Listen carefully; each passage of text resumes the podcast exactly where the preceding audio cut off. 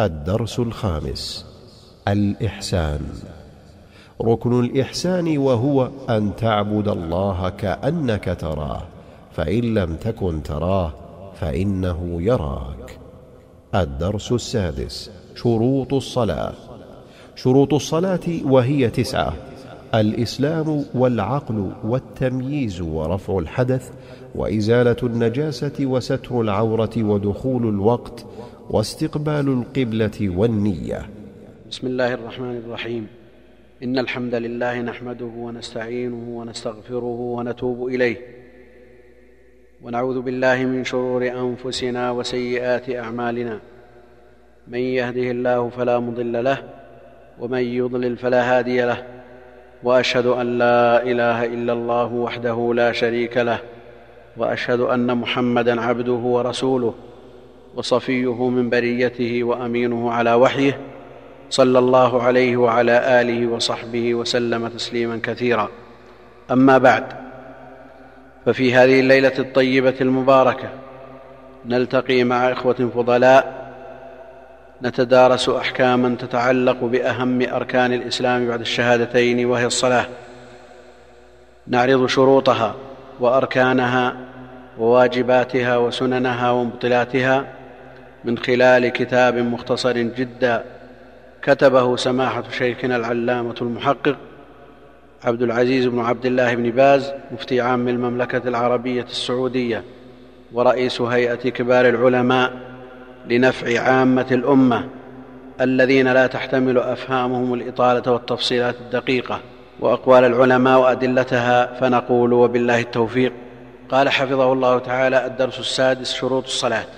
والذي يليه أعني الدرس السابع في أركانها وتشترك الشروط والأركان في أن كل منهما يعني الشرط والركن تركه مبطل للصلاة مع القدرة عليه إلا أن الشروط كما قالوا تكون خارج الماهية خارج الصلاة والأركان داخل الماهية ولذا اختلفوا في تكبيرة الإحرام. هل هي شرط أو ركن؟ فهي ركن عند جمهور العلماء وشرط عند أبي حنيفة وأصحابه. وقد قال بعضهم إنه لا فائدة من هذا الخلاف فسواء قلنا إنها شرط أو إنها ركن فلا يترتب على الخلاف كبير فائدة.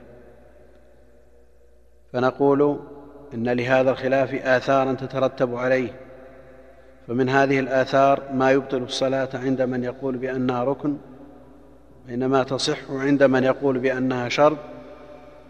فلو كبر تكبيرة الإحرام وهو حامل للنجاسة مثلا فصلاته باطلة عند الجمهور وإن وضعها مع نهاية التكبير بينما الصلاة صحيحة عند أبي حنيفة لأن حمله للنجاسة كان خارج الصلاة فتكبيرة الإحرام شرط عند أبي حنيفة خارج الصلاة فإذا حمل النجاسة أثناء تكبيرة الإحرام فصلاته صحيحة عند أبي حنيفة ومن يقول بقوله وصلاته باطلة عند الجمهور لأن حمله للنجاسة داخل الصلاة. وأيضا لو كبر ناويا النافلة ثم قلب نيته إلى فرض عند نهاية تكبيرة الإحرام فصلاته صحيحة عند من يقول بأن تكبيرة الإحرام شرط وباطلة عند من يقول بأن تكبيرة الإحرام ركن لأنه قلب النية أثناء الصلاة بخلاف القول الثاني فقلبه للنية قبل أن يدخل في الصلاة وهكذا. هذا من أجل التفريق بين الشروط والأركان فالشروط تسعة الإسلام والعقل والتمييز ورفع الحدث وإزالة النجاسة وستر العورة ودخول الوقت واستقبال القبلة والنية. اولا الشروط جمع شرط وهو في اللغة العلامة ومنه قوله تعالى فهل ينتظرون إلا الساعة أن تأتيهم؟ بغتة فقد جاء أشراطها أي علاماتها. واصطلاحا ما يلزم من عدمه العدم ولا يلزم من وجوده وجود ولا عدم. فشروط الصلاة التسعة آنفة الذكر يلزم من عدمها عدم الصلاة الشرعية لكنه لا يلزم من وجودها وتوافرها وجود الصلاة الشرعية وهكذا شروط الزكاة وشروط الصيام وشروط الحج وغيرها. والصلاة في اللغة الدعاء كما في قوله تعالى صل عليهم أي ادعو لهم. وصل عليهم أي ادعو لهم. وشرعا الصلاة في عرف علماء الشرع عبادة ذات أقوال وأفعال. مفتتحة بالتكبير مختتمة بالتسليم. إذا عرفنا هذا فأول شروط الصلاة الإسلام. والإسلام هو الاستسلام لله بالتوحيد والانقياد له بالطاعة والخلوص من الشرك. فلا تصح الصلاة من كافر لعدم تحقق شرط القصد فالكافر عمله باطل لعدم صحة قصده. الثاني العقل فلا تصح من مجنون لعدم تكليفه.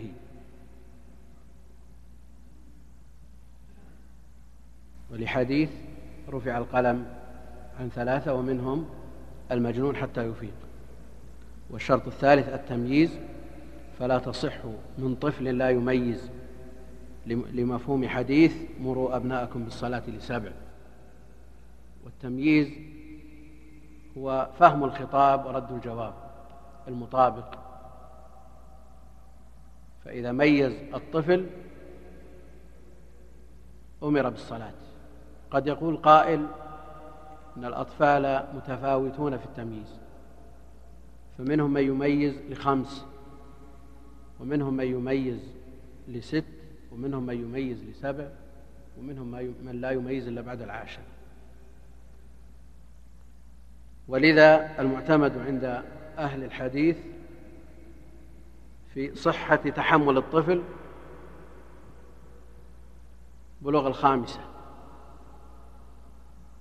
لحديث محمود بن الربيع أنه عقل المجة التي مجها رسول الله صلى الله عليه وسلم في وجهه من دلو وهو ابن خمس سنين والحديث في البخاري. عقل المجة يعني ميز. فلماذا يقال لا يؤمر الطفل من سبع سنين وقد يميز قبل ذلك. في رواية لحديث محمود بن الربيع أنه ابن أربع سنين لكن الذي في الصحيح ابن خمس. التمييز له أحوال. الشرع حينما يأمر بأمر الصبي في الصلاة إنما هو في هذا يصدر قاعدة عامة لجميع الناس. فالسبع يندر أن يتجاوزها الطفل من غير تمييز ولذا علق الحكم بها. بينما طلب العلم وتحمل الحديث يصح إذا ميز ولو قبل ذلك.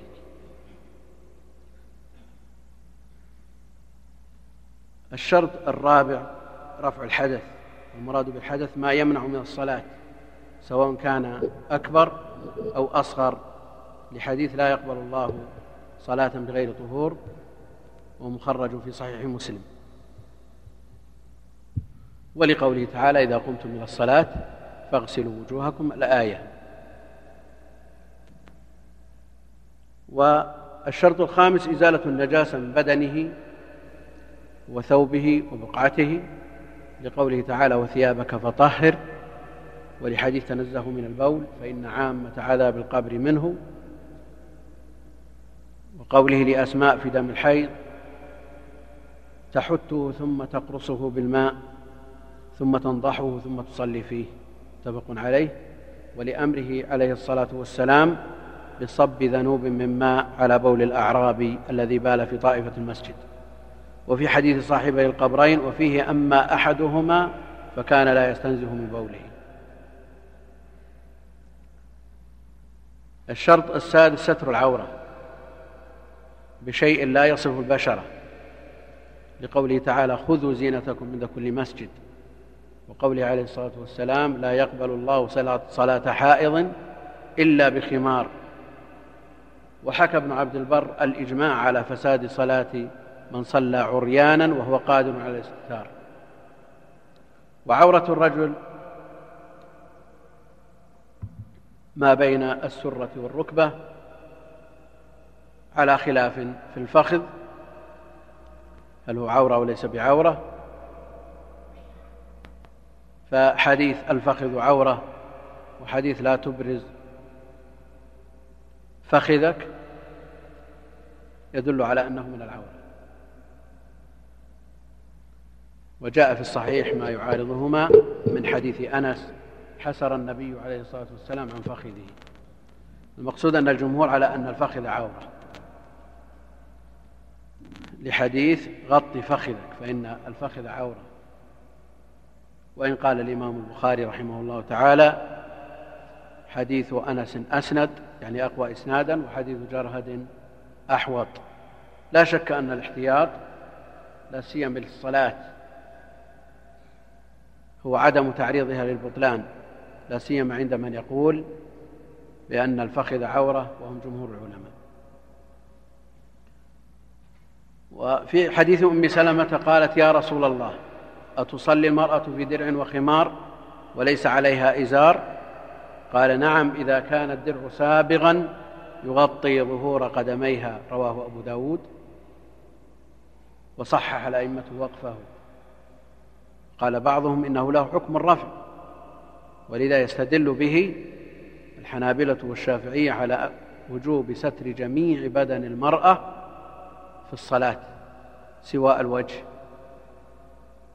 وإن كان مذهب الحنفية وإليه ميل شيخ الإسلام رحمه الله تعالى أن الحرة عورة إلا ما يبدو منها في بيتها. وهو الوجه والكفان والقدمان. الشرط السابع دخول الوقت. يقول الله سبحانه وتعالى أقم الصلاة لدلوك الشمس يعني لزوالها. والمراد بالصلاة هنا صلاة الظهر. ولحديث عبد الله بن عمرو في صحيح مسلم وغيره في تحديد الأوقات الخمسة. قال عليه الصلاة والسلام وقت الظهر إذا زالت الشمس. وكان ظل الرجل كطوله ما لم يحضر وقت العصر. ووقت العصر ما لم تصفر الشمس. ووقت صلاة المغرب ما لم يغب الشفق. ووقت صلاة العشاء إلى نصف الليل الأوسط. ووقت صلاة الصبح من طلوع الفجر ما لم تطلع الشمس. وحديث إمامة جبريل بالنبي عليه الصلاة والسلام مستفيض مشهور. والشرط الثامن استقبال القبلة. لقوله تعالى فول وجهك شطر المسجد الحرام. وحديث إذا قمت إلى الصلاة فأسبغ الوضوء ثم استقبل القبلة. وحديث قصة أهل قبى لما حولت القبلة. والأدلة على ذلك ظاهرة. إلا أنه يسقط استقبال القبلة في مواضع. منها إذا كان عاجزا عن الاستقبال. كان مأسورا مقيدا مثلا إلى غير جهة القبلة أو كان على سرير في المستشفى مثلا وارتبط بآلات لا يستطيع أن يتجه إلى جهة القبلة حينئذ يصلي حسب قدرته واستطاعته. الأمر الثاني إذا تنفل المسافر على مركوبه فإنه يتنفل ولو إلى غير القبلة لأنه ثبت عن النبي عليه الصلاة والسلام أنه كان يفعل ذلك في النافلة ولم يكن يفعل ذلك في الفريضة. الأمر الثالث حال التحام القتال. يصلون حسب ما تقتضيه الحاجة. الأمر الرابع إذا جهل المصلي القبلة ثم اجتهد ثم اجتهد وأخطأ فإذا بان له أنه صلى إلى غير القبلة بعد الاجتهاد فإن صلاته حينئذ تكون صحيحة. والشرط التاسع النية. لحديث عمر بن الخطاب رضي الله عنه في الصحيح وغيره إنما الأعمال بالنيات وإنما لكل امرئ ما نوى. ومحل النية القلب. وحقيقتها العزم على فعل الشيء وزمنها أول العبادة أو قبلها بيسير.